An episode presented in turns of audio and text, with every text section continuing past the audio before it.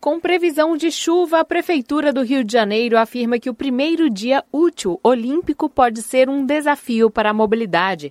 Em coletiva de imprensa neste domingo, o secretário executivo de governo da Prefeitura, Rafael Pisciani, voltou a pedir a colaboração da população para que use transporte público durante o evento e disse que o trânsito pode ser impactado nesta segunda-feira. A nossa recomendação de que na segunda-feira, sobretudo se se confirmar a previsão de chuva, que todos saiam de casa com antecedência, que todos se atentem para as mudanças nas linhas de ônibus e que certamente é, todos não deixem de seguir a orientação de usar o transporte público é, em renúncia ao, ao, automóvel, porque para o automóvel nós não temos como garantir é, condições plenas de, de circulação.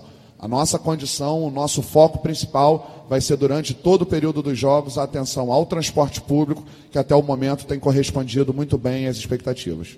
O chefe executivo do Centro de Operações do Rio, Pedro Junqueira, lembra que todas as regiões da cidade serão afetadas. Quem puder, deixe o carro em casa nós temos a prova de vela que acontece na Marina da Glória, com uma faixa da direita do aterro do Flamengo no sentido do aeroporto fechada. É, isso é para poder permitir ali embarque e desembarque, a operação da própria Marina da Glória.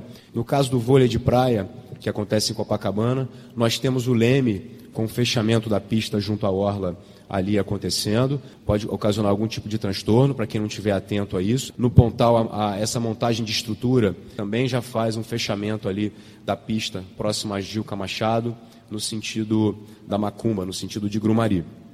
E o vôlei no Maracanãzinho, as vias no entorno fechadas. Então, é um ponto de atenção também para a população da Tijuca, do Maracanã, de Vila Isabel, a lista completa de interdições está disponível no site cidadeolimpica.rio.